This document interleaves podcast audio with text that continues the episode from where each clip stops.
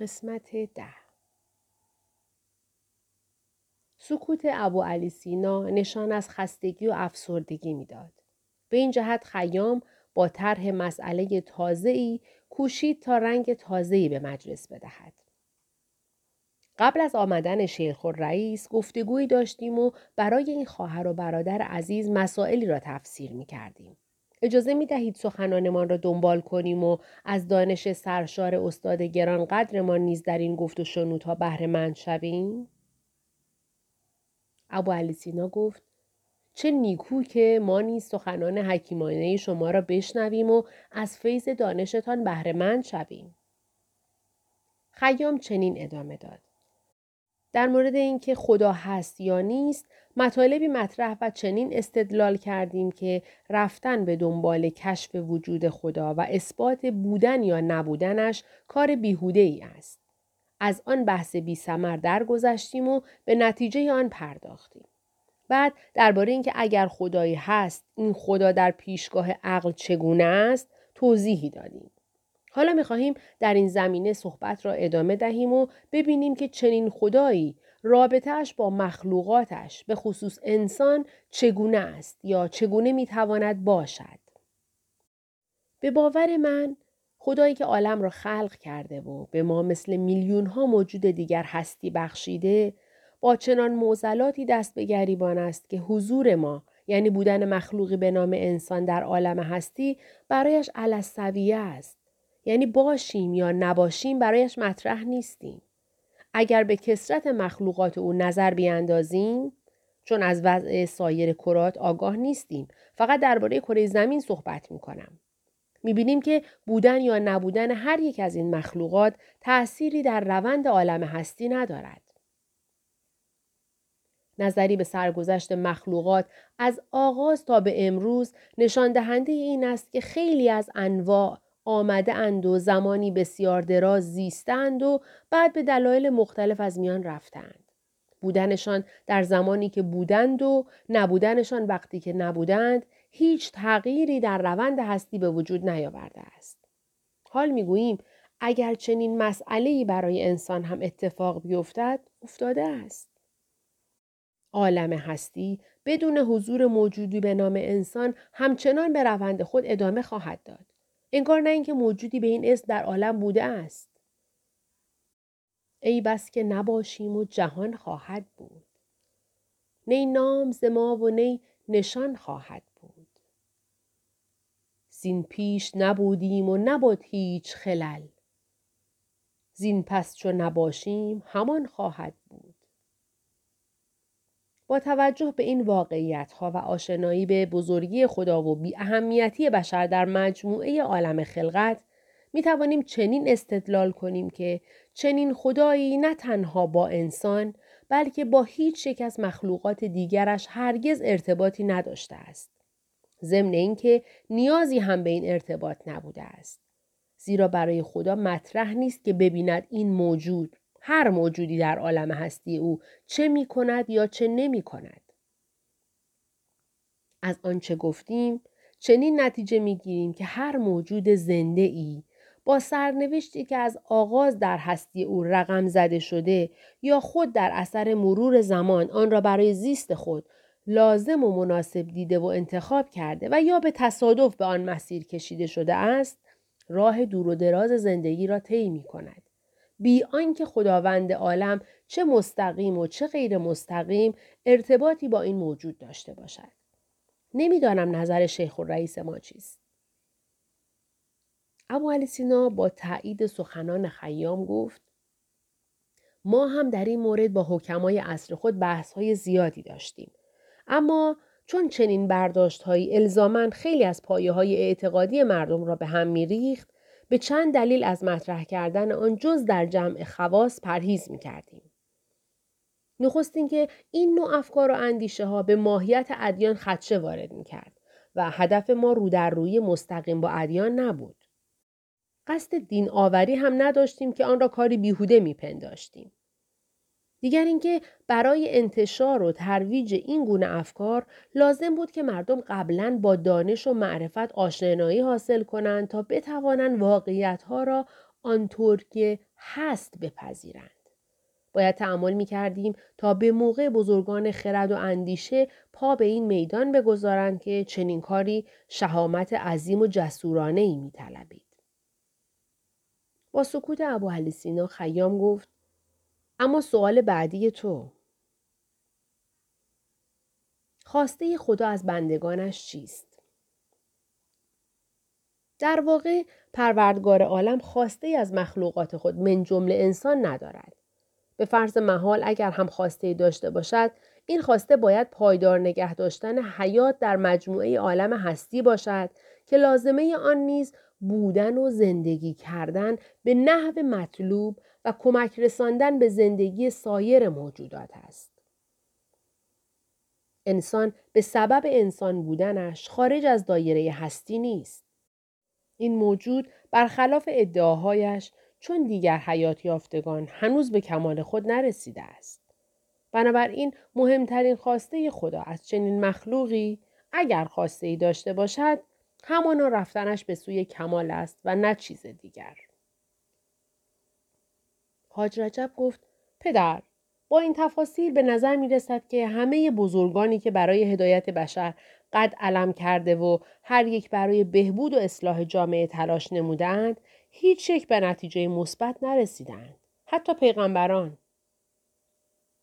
خیام گفت: مسلماً کسانی که به عنوان پیغمبر برای هدایت بشر به پا خواسته بودند، تأثیراتی در جوامع بشری داشته‌اند.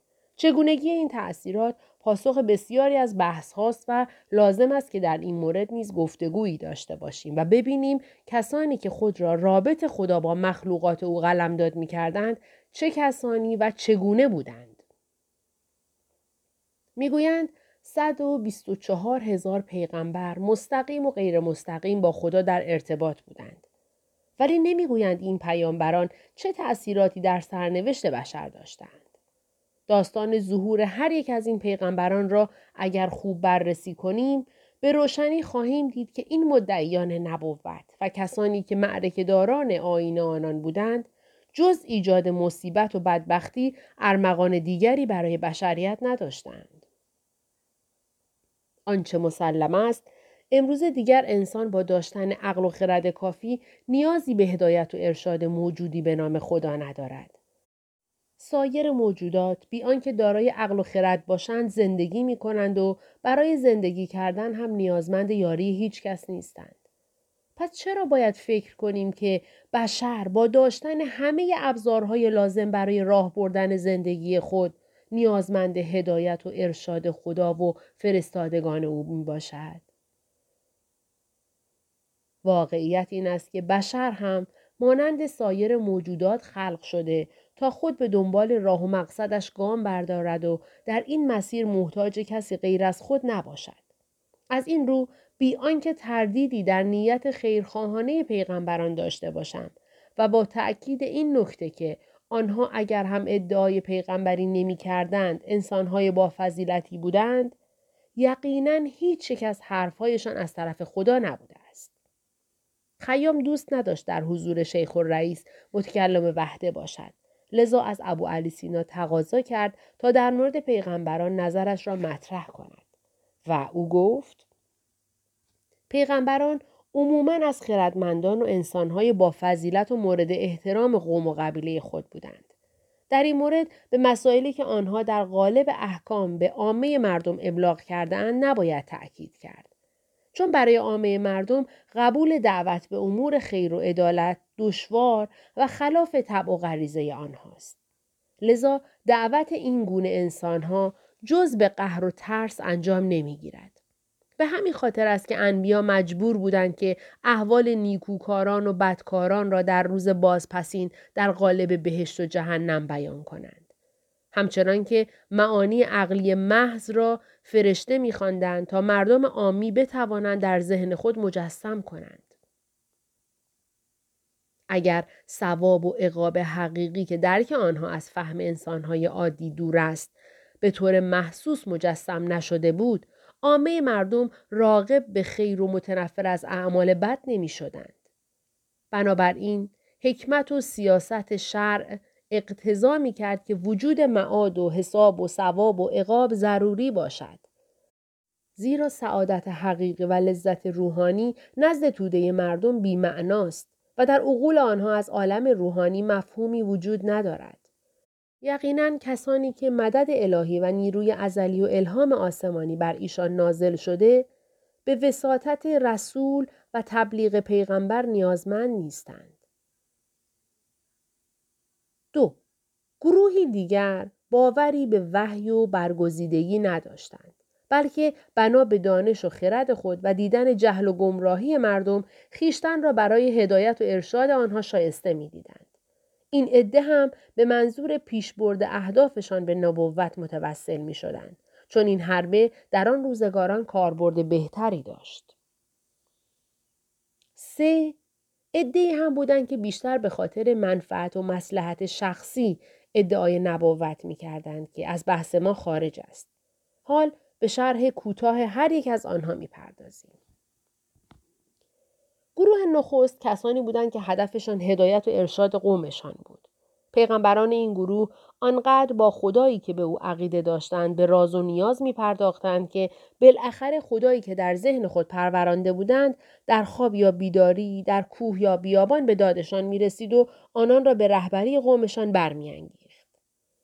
این پیغمبران چون به پا می‌خواستند هم از وحی که از نیات و آرزوهای درونیشان سرچشمه می‌گرفت یاری می‌گرفتند و هم به خود اجازه می‌دادند تا به نیابت از طرف خدایشان هر امر و نهی را صادر کنند. گروه دوم کسانی بودند که با آگاهی از نقایص جامعه برای هدایت قومشان برمی‌خواستند. این عده بیش از آن که به وحی اعتقاد داشته باشند، به علم و معرفت زمان خود متکی بودند. پیغمبران این گروه هم وقتی که در عمل خود را ناتوان و مردم را نسبت به حرفهای خود بی‌تفاوت می‌دیدند، اجباراً به برگزیدگی خود از طرف خدا متوسل می شدند. ابوعلی سینا پس از سکوتی کوتاه چنین ادامه داد: من از کودکی به دنبال حکمت و دانش بودم و خیلی زود آنچه لازم بود آموختم. در کنکاش‌های علمی من از دو منبع همیشه کمک می گرفتم. یکی از دانشی که آموخته بودم و دیگری از الهاماتی که به من دست می داد. یعنی برای فهم یک مسئله غامض اگر با دانش و معرفتم موفق نمی شدم، پس از چندی آن مسئله در نتیجه تمرکز و به وسیله الهام برایم روشن می شد. الهامی که عامل آن نه فرشته‌ای بود و نه واسطه دیگر. من هم مانند خیلی از حکما به الهام معتقد بودم. البته آن گونه الهامی که از ضمیر ناخودآگاه من و از خود خیشتنم سرچشمه می گرفت. زیرا به یقین هیچگاه موجود دیگری الهام بخش من نبود. پیغمبران هم اگر واقعاً در مسائل اخلاقی و اجتماعی معتقد به دریافت وحی بودند، وحی آنها باید به همان نحوی بوده باشد که به من و امثال من در امور علمی الهام میشد، چنانکه به تفصیل در مبحث نفس بیان کردم. متاسفانه بشر با همه دانش و آگاهی‌هایش هنوز خود را نشناخته و به آنچه در خمیرمایه وجودش نهفته آگاهی نیافته است. این موجود عجیب و خارق العاده که زمین و زمان را زیر و رو می‌کند تا خالقش را بشناسد، به بسیاری از پیچیدگی‌ها و تاریکی‌های ناشناخته وجود خود پی نبرده است. و تا وقتی که موفق به شناخت این خود خیشتن نشود، حتی بال و پر اندیشه‌اش هم به گرد پای خالق عالم نخواهد رسید. من در حیاتم تلاش می‌کردم که بیشتر بیاموزم تا بتوانم بهتر به مردم خدمت کنم. وقتی به طبابت کشیده شدم، هم از داده‌های پیشینیان و هم از الهامات درونی خود سود جستم و در معالجه بیماران به کار بردم. من با درمان صدها بیمار در همه جا شهرت داشتم و مردم حرف مرا در طب حجت می‌شمردند و می‌پذیرفتند. ولی وقتی صحبت علم اخلاق و تزکیه نفس و روابط بین انسان‌ها و خدایشان مطرح می‌شود، یک حکیم یا یک دانشمند این حرفه و فن مثل پیغمبران جز حرف چیزی ندارد که عرضه کند. هر حرفی هم یا با ایراد یا با حرف بهتر و مطبوع‌تری روبرو می شود. اینجاست که چاره‌ای نمی‌ماند جز اینکه آن حرف را جامعه وحی بپوشانند و در قالب نبوت به خورد مردم بدهند و برای اثبات حقانیت سخنانشان نیز همراه با وعده ثواب و عقاب آخرت در صورت عدم موفقیت خلق الله را به منطق شمشیر حواله دهند. حال به حسب اوضاع و احوال مساعد یا نامساعد، یکی مانند محمد حرفش به کرسی می نشیند، دیگری مانند مانی سرش به زیر کرسی می افتد و سومی همچون عیسی بر بالای صلیب می رود. با سکوت ابوعلی سینا، خیام بار دیگر رشته سخن را به دست گرفت. اگرچه گفته های شیخ الرئیس روشن‌تر از آن است که احتیاج به توضیح داشته باشد، با این وصف برای فهم بهتر مطلب لازم می‌دانم به این نکته نیز اشاره کنم که اگر بعضی از پیغمبران برخلاف وظیفه پیام رسانی دست به اعمال خلاف اخلاق زدند، به این دلیل بود که مانند بسیاری از مردم میپنداشتند برای رسیدن به هدف استفاده از هر وسیله‌ای مشروع است. آنها میگفتند چون مهم رسیدن به هدف است، مانع و ابایی نیست که با چه وسیله‌ای و چطور میتوان به هدف رسید. به خصوص در مسائل اجتماعی و اخلاقی که شامل ادیان و مذاهب هم میشود. ولی نمی گفتند که تکلیف خدا و مقام و منزلت خدای او و ضد و نقیض هایی که از این فلسفه و اعمال بر دامنش می نشیند چه می شود. می دانیم که هر پیغمبری برای قوم به خصوصی به رسالت برمی خواست. دستورات و راهنمایی های هر پیغمبری اگر هم برای قوم های دیگر ناپسند جلوه می کرد، برای قوم و قبیله خود او درست و مفید می بود. از این رو در قضاوت در مورد پیغمبران، اوضاع و احوال مردم، شرایط زمان و مکان را نیز باید در نظر گرفت. احکام و دستورات بودا را در هند، زرتشت را در ایران، محمد را در قوم عرب، عیسی را در بین یهود و موسی را در مصر و شرایط خروج یهودیان از این سرزمین باید بررسی و قضاوت کرد. بیشتر مشکلات پیغمبران وقتی آغاز می شد که آیینشان از سرزمینشان به بیرون می رفت. آنها معمولاً در قوم و قبیلهشان با مشکلات کمتری روبرو بودند. مردم هند از زمانهای دور به تناسخ عقیده داشتند و بودا ناگزیر بود این فلسفه را در آیین خود بگنجاند. اما مردم ایران هیچگاه به چنین امری پایبند نبودند. به این جهت زرتشت فردوس و دوزخ را عنوان کرد. بنابراین آیین زرتشت در هند و فلسفه بودا در ایران نمی توانست رشد کند. اگر دیدیم اسلام در ایران رشد کرد، علت آن علاوه بر قهر و شمشیر اعراب که گسترش اسلام را وسیله‌ای برای غارت و چپاول و تاراج ایران و ایرانیان و دیگر ملت‌های شکست خورده کرده بود، فلسفه اسلام بود که از ادیان اجدادی ایران مانند آیین‌های زرتشتی، زروانی، مهری، مانوی، مزدکی بهره‌های زیادی گرفته بود و به همین دلیل برای ایرانیان چندان غریب و دور از ذهن نبود. در این حال در پیدایش اسلام، ایرانیان زیادی مانند سلمان فارسی و پیروان رانده شده مانی و مزدک دست‌اندر کار بودند. حضور آنها در پیروزی سپاه اعراب و پیوستن ایرانیان به آیین اسلام بسیار مؤثر بود. اما دوست عزیز، سخن شیخ الرئیس و من با همه این حکایت‌ها فرق دارد. زیرا ما درباره خدایی صحبت می‌کنیم که خدای قومی یا قبیله‌ای این و آن نیست.